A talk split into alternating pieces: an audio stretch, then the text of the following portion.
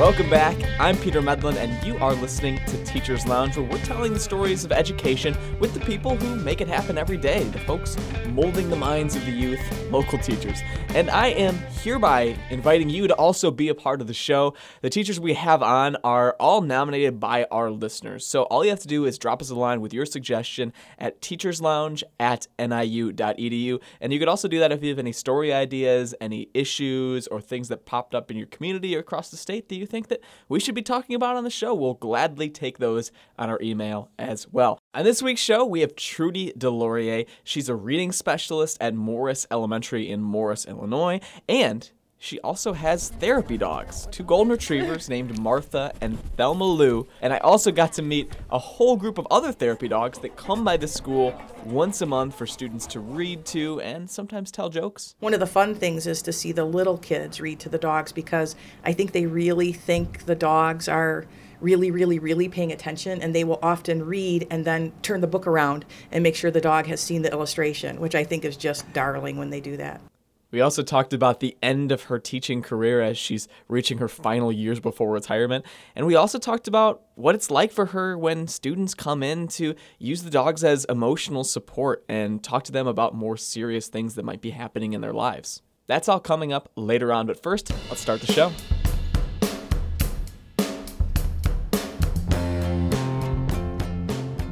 Now, I know you guys are excited about Martha and Thelma Lou and all the other therapy dogs. I mean, there's a greyhound who's probably the fastest dog I'll ever pet in my life. Adorable. But anyway, before we get to that, we do have a couple things that we want to cover, including some important stuff that's going on, like elections. Early voting has officially started in this state in Illinois. And so I talked to people about what it takes for your local cities and counties to prepare for a presidential election with cybersecurity questions and new equipment and all that. So, really quick, let's get into that. That is the sound of election integrity. Well, actually, it's just a long receipt printed out by a voting machine. It has every race, candidate, and every party. And since voting starts less than five minutes from this moment, it all reads zero. Jessica Ruherio is a deputy clerk in DeKalb County. All of the numbers have to match every day. They compare those numbers to the paper ballots, no app required. Okay, sir, there you are, ready right. to go. I'm all set. I don't Now it's to give 8:30 a.m. and Doug Johnson grabs his ballot and heads over to a booth. He's the DeKalb County clerk, so it's his job to make sure voting in the county goes off without a hitch. He's also the test run, so he gets to be the first to vote. You are finished. Thank you for voting. Public count. One. Back in 2016, Russian operatives hacked the Illinois voter registration database. But state election officials say no voter information was manipulated. Rockford has its own elections board separate from Winnebago County. Stacy Bixby is the executive director of the commission. As for the Russian hacking, she says, With us, they hadn't gotten anything. After the Russian infiltration, the state of Illinois invested millions in federal funds from the Help America Vote Act to start a cyber navigator program. Bixby says it's already helped their team. It has made my IT company much more aware of how our securities have to be and how tight they need to be and addresses that need to be blocked. Doug Johnson, back in DeKalb, agrees that the state has been doing more to ensure security. The state of Illinois even sent up some technology security advisors to analyze all of our equipment, everything that we're doing, our procedures, and we passed flying colors. This election cycle concerns also include domestic glitches in voter registry integrity. A programming error inadvertently registered more than 500 non citizens to vote last month, and the Illinois Board of Elections said hundreds of former inmates could have been taken off the voting rolls. But people like Johnson and Bixby don't want you to worry about your vote being compromised. Here's Bixby on what happens after you cast your ballot. So they move from the judges to our IT department in our counting center and are uploaded. So as long as there's no internet or modems in our equipment, nobody can get to that media. Those election judges also keep track of spoiled ballots, ones incorrectly marked or otherwise replaced. Johnson says they always need more election judges. And as elections utilize more technology, their job also demands more tech savvy. And aside from cybersecurity, Johnson says DeKalb County is thinking about polling location security too, mainly for the general election in November. It's going to be contentious. I'm not going to have full time, but what I do is I ask uh, all the law enforcement in DeKalb County that if they have an officer available that's driving by a poll, stop in. Election administrators also have to prepare polling locations. They check each voting machine to make sure they're working, and sometimes locations decide they just don't want to host polling locations anymore. In LaSalle County, they've recently had to move some. One polling spot in a nine story residential complex moved to make access easier. Lori Bongartz is the county clerk. Thought it was time to make a change to go to find someplace bigger and more parking area for the voters there. Counties typically err on the side of consistency and keep the same spots for years. The voting machines themselves need inspection and sometimes replacement. DeKalb County recently bought new ones from Kane County. Doug Johnson said DeKalb's previous machines were nearly 20 years old. Our other ones were getting so old they don't make them anymore, and we would have to cannibalize ones that were getting old and for parts and everything. So far in Rockford, they've been pleasantly surprised with the number of early voters they've had, and it's only going to get busier as the primary gets closer and undecided voters make their choices. Now it's time for the news roundup. Just going to spend about a minute or so going through some education news that you might have missed. Illinois Governor J.B. Pritzker gave his annual state budget address, which has a lot to say about what education funding in Illinois is going to look like through the next year. And this time around, his proposed budget ties education funding, at least some education funding, to his graduated income tax that Illinois voters are going to decide on in November. You might know it as the progressive income tax. So that means that $350 million a year for a decade that was promised to Illinois schools back in 2017 will likely not be met this year. And even if it does, it'll happen eventually, but schools are still going to have to budget and plan as if that money's not going to be there. Right now, only 150 million of that 350 is accounted for. Advance Illinois is an education advocacy group, and they called it, quote, devastating.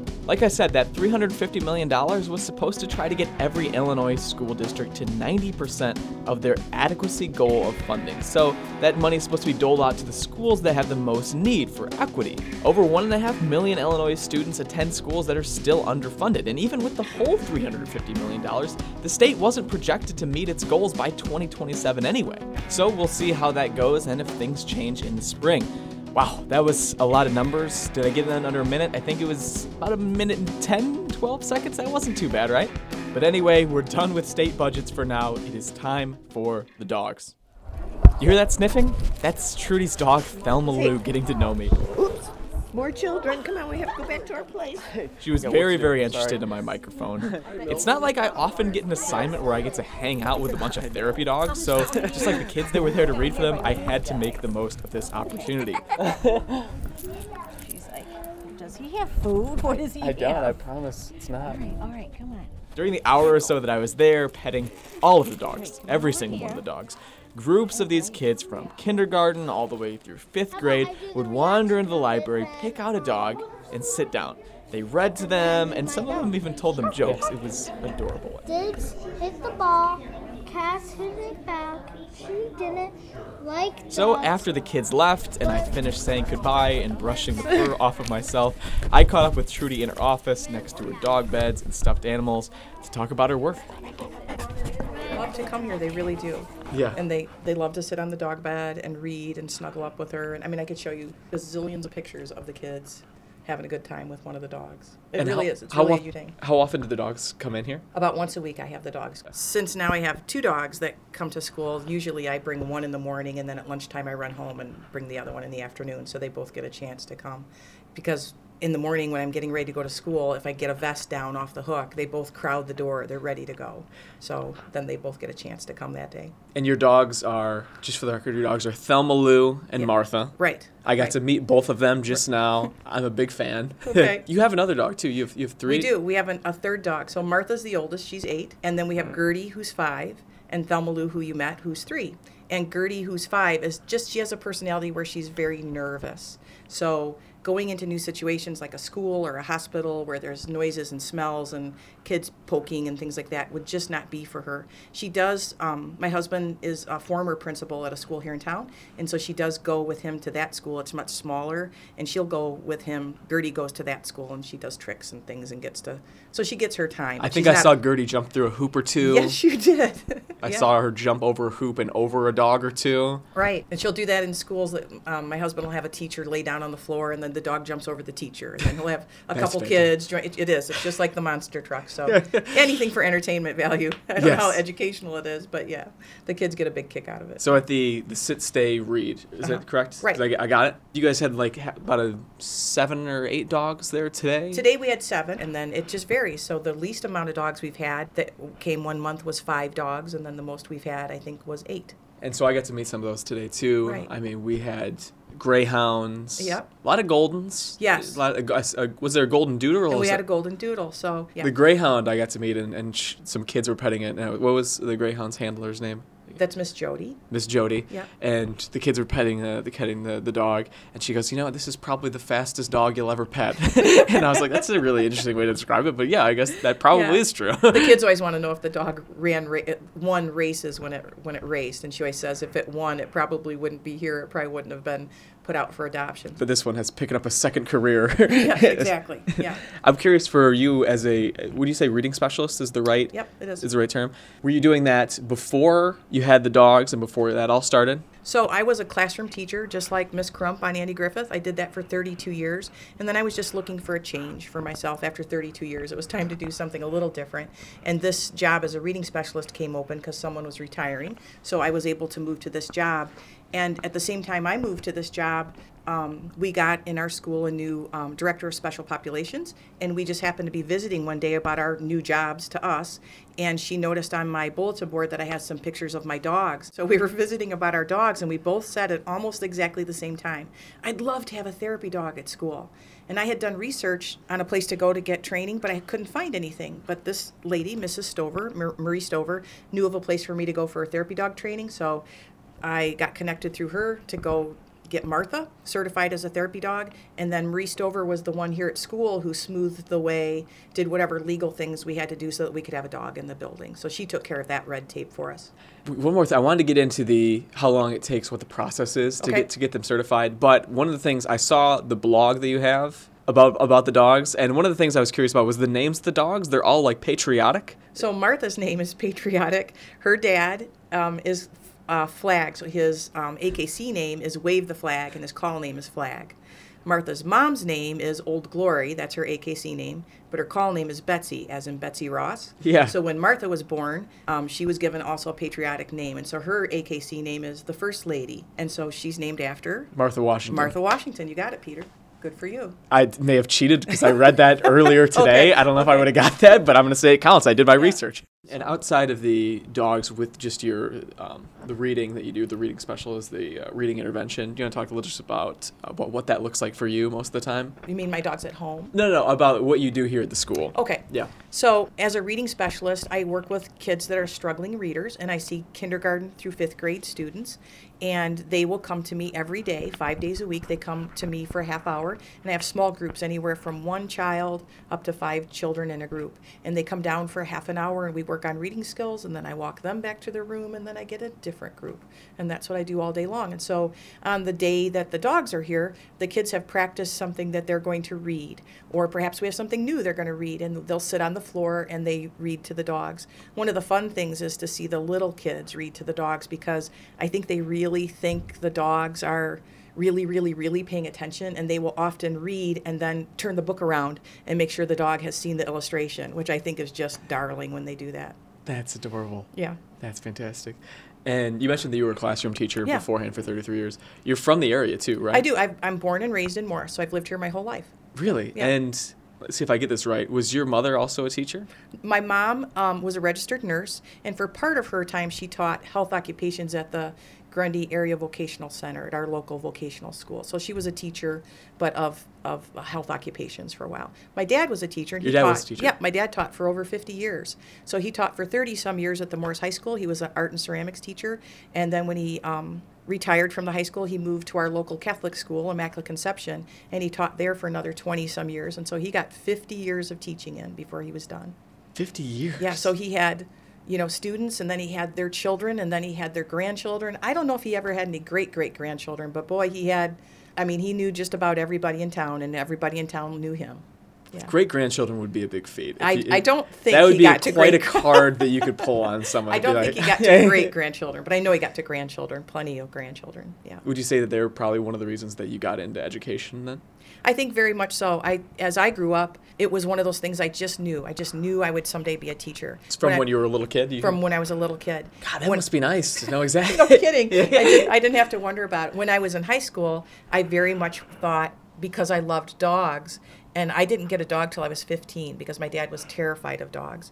So um, I thought I would like to be a veterinarian, and I worked for a veterinarian for a couple summers. I loved surgery. I loved to go out and farm calls, but as I looked at the schooling I needed to do and how much I needed to know about math and science, it just wasn't going to gel for me. I Yeah. would not have a good i would not be a good fit for um, having to put a horse down or having to put a dog Yeah. down so i knew that wasn't going to be a good fit and i became a teacher obviously but i've often thought now this is a great gelling of the two things for me i get to have my dogs here at school i get to talk to people about dogs but i also get to be with kids all day so it's a fantastic meeting of the two things for me Right, who would have thought that you would finally be able to marry yeah. those two things? you never know what the plan's going to be but yeah those things came, the intersected here in the end of my career And so, where were you teaching at for the majority of the time that you were a classroom teacher? Were you teaching at the uh, Immaculate Conception? I spent my first six years at Immaculate Conception, and then I married the principal. So, It's funny how life happens. Yeah. so um, there wasn't any rule, but we thought one of us should go. So he made more money than I did. So I taught. Understandable, One, yeah. yeah, I taught one year at a Catholic school in Joliet, and then there was an opening in the public school, District 54, back here in Morris, in my hometown, and that's where my husband and I lived. So I came back to District 54. So I've been here for a long time. yes, I just met your husband as well. He was he was with Martha over right, the dogs. Right, Yes. right. And so I'm a District 54. I'm a public school student. I, this is where I went through school, and then I have been here as a teacher. And I believe did I meet your daughter today as well? Yes. So our daughter Jackie is a high school teacher. She teaches at Bishop Mac in Kankakee, and she teaches religion all day. So, and she really enjoys it. Was that something that when she because you mentioned that when you were a kid, you knew exactly what you wanted to mm-hmm. do. Was it the same for her? Could you tell since when she was really young that she also wanted to teach? Yes, very much so. I think Jackie also always knew that someday she would be a teacher. You know, one of the things I saw on your, I think it was on the blog or it was on some sort of post about you when I was doing this research. Talk about the blog because that is so old. Listen, I, I have to bring it up because I, there's one thing I saw in there where I was like, okay, well, I'm just not going to not get through this whole interview and bring this up. Okay. There was something about chicks that you had in your classroom. I did, And there was something I want to talk right that says something about the Museum of Science and Poultry. Yes. And I read that and I was like, I have to know more about what this means. So Please, um, Trudy, enlighten me on this. So I have a veterinarian here in town that I worked with, and he has a lot of ducks and chickens, and he would bring us eggs that he knew were fertilized. Again, that connection to animals Yep, and to yep. veterinary. so- Dr. right. Dave Bainbridge, and he would bring the eggs, and I had them in incubators, and so we would learn all about embryology. We would learn about the eggs and what we needed to do, and how many days it was going to take for them to hatch, and then our chicks would hatch. And um, there, at the time, we had an extra classroom in our hallway, and so we had a museum of science and poultry, and we did all kinds of egg experiments. And we so then Like we would what? What create did- we would create a hands-on museum, and other classes would come to visit. So What kind did of you exhibits know, would be in the, did you know that if you put um, a carton of eggs on the floor, in, in the eggs are in the carton, and you take off your shoes, you should be able to stand on the eggs. on the carton of eggs? Yeah, right on the. You put your bare foot on the carton of eggs, on the on the eggs themselves, and they will support you. That's how strong they are. I had no idea. Yep. So we would do that with kids. So I would the the kids would tell the my my students would tell like the kindergartners about this, and then I would stand there and I would pick up a kindergartner and, and put them if they had their feet flat, you know, not pointed down at the floor or pointed up, and they had their feet flat, and I would set the child on the eggs and they would not crack. So I could could I? I don't know. I don't know how. how you don't know if I could support the eggs get myself. you might now. have to get several dozen. You know, when they're in that Yes. carton and they have that support, and they they really did support a child. I think the heaviest child we had one time was like 120 pounds that was able to stand on the eggs. get the best, most organic kind you can. I don't know. I don't know. But it but it did work. So you were a classroom teacher for 33 years. How many years have you been doing the reading specials in that? This is my fourth school year as a reading specialist, and I have two more to go, and then I'll retire. So I'll retire when I'm 60 years old. So you've only got two more years left. So how does it how does it feel? Do you, can you kind of see the, the light at the end of the tunnel now? Like, do you feel can you feel like you're getting close, or is it something that just because of how busy you are on a daily basis, it's hard to have that perspective. It is hard to have that perspective. Uh, occasionally, someone will ask me, you know, how, how much longer are you going to do this? When are you going to retire? Um, our staff here in District 54 is very young. We have a lot of young teachers here. So I'm kind of a dinosaur in the building, very much so. I'm old enough to be pretty much everybody's mom, and that's okay. But it's hard to believe that there'd be a day where I don't get dressed and go to school and that I don't do this all day. But that it, it is the nature of the job. Someday there will be a last day. Yeah, yeah. Yeah. There's going to be a last day of There's school going to be eventually. a last day. There is. Yeah. yeah. Could you point to something, or maybe it doesn't have to be a specific thing, but some of the things that you've learned that you feel like these are some of the great lessons I've learned about how to teach people things, how to be Mm-hmm. an educator. Maybe not for specific grades, but just in general. What are some of the great lessons that you feel like you've learned about education?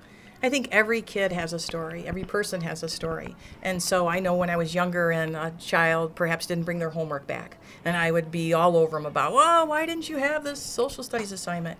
As you um, get older, you realize that there are reasons other than just they just didn't do it or didn't want to do it, that everyone has a story. And if you can be patient enough, and I think I've um, that was one of the things, one of the qualities in my own life that I had to work on was patience. That as I became more patient and I would um, stop and listen to a child, they often had a real reason that they weren't able to get the homework completed, not just that they just didn't do it. And getting So- that perspective, is that just experience, just seeing a lot of kids in the classroom and getting to know them like that? Is it, I'm sure having your own kids probably yeah, helps that with makes that a difference too, right? too. Sure, sure. So having two kids at home, um, especially the years that my kids were about the same age of the kids that I taught all day long. Did you So- ever have them? No, I didn't. You didn't? I didn't. So our kids went to ICS. They went to Immaculate Conception, the Catholic school, with my husband.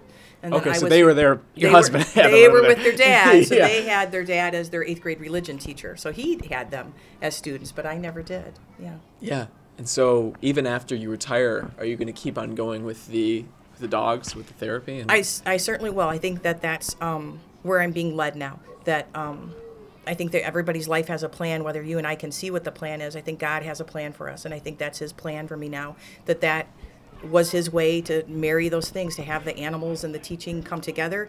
And now I'm able to, um, as I'm coming to the twilight of my education career, that I'll be able to move on with the therapy dogs. Martha is a volunteer with Vitas Healthcare, and so she visits people that are in hospice care, and she sees people at the end of their life. We're also um, new volunteers for the Morris Hospital, so we'll be able to visit people in the hospital here. We visit the nursing home and the assisted living here in Morris quite a bit, and it's an it's an it's another field. It's another way to get to know people and to share that gift of the dogs with people other than children. You just never know what someone's story is, and especially when they're petting a, a petting a dog.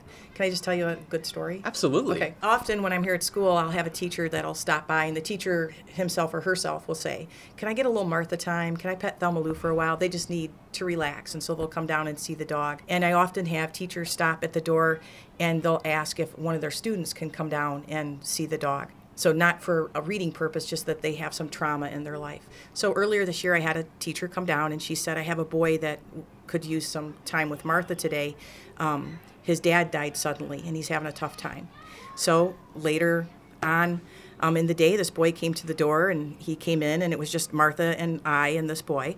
And so Tim sat on the floor, and I handed him the dog brush, and he just started petting Martha, and he was petting her quite a long time and just talking to her and he was telling martha about his you know what he liked at lunchtime and what he liked to play in the playground and how he fought with his brother and he would probably talk to martha for seven or eight minutes when all of a sudden he stopped and he said um, you know i'm here today i'm here because my dad died and then he started to tell Martha all about his dad's sudden death and how his dad had um, died of an overdose. And this little boy knew all about that. And he told her how they were going to have a memorial service for his dad later that week. And I realized that the boy had no idea I was even in the room anymore. I wasn't there at all. It was just him and Martha and the hairbrush. He just kept brushing her and talking to her. I think that was very, very soothing for him. And he probably spent 12, 14 minutes here talking to Martha. And he, on his own, said, Well, I think I'll go back to class. I think he felt better that he had had time to talk to someone. It is unbelievable how people, I mean, really any age, how easy it is for us to let our guard down and be Right. vulnerable with dogs. Right. So when I started this with the therapy dogs, I figured I could rock the reading thing. I, I after 30 some years of teaching, I thought I could do that part, but I was kind of nervous about that if um, I went to the nursing home or if a teacher sent me a child that was having that they were upset about something, that I wouldn't know what to say or I wouldn't know what to do or I'd say the wrong thing. But and I thought, well, you know, I've been a teacher all these years and I've been a mom. I should be able to do this. But just as I told that story about Timmy, that Tim came down and talked to Martha, I didn't really have to know what to say. I'm not here when when that kind of situation comes up and someone from the nursing home or a student comes down to talk to the dog they really don't even know I'm here. So in a sense, I, in a sense, I've lost my identity in that, and that's okay with me. That um, I can't tell you how many times I've been at Walmart or something, and I'll hear some little voice say, "Hey, there's Martha's mom." they they don't even know what my name is, and they often, if I walk down the hall, they say, "Hi, Thelma Lou," or "Hi, Martha." They they don't say hi to me. The teachers too. The teachers all greet the dogs and don't say hi to me, and that's absolutely okay with me.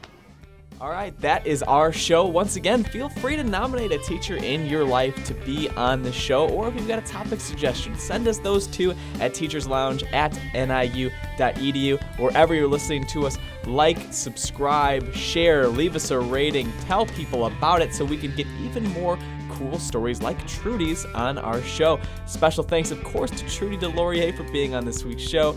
Big shout out to the Rockford area band Kindus for the amazing music we get to hear. Thank you to Spencer Tritt, of course, for the wonderful Teachers Lounge logo. And we will be back very, very soon with another episode of Teachers Lounge. I've been your host, Peter Medlin. Have a great week.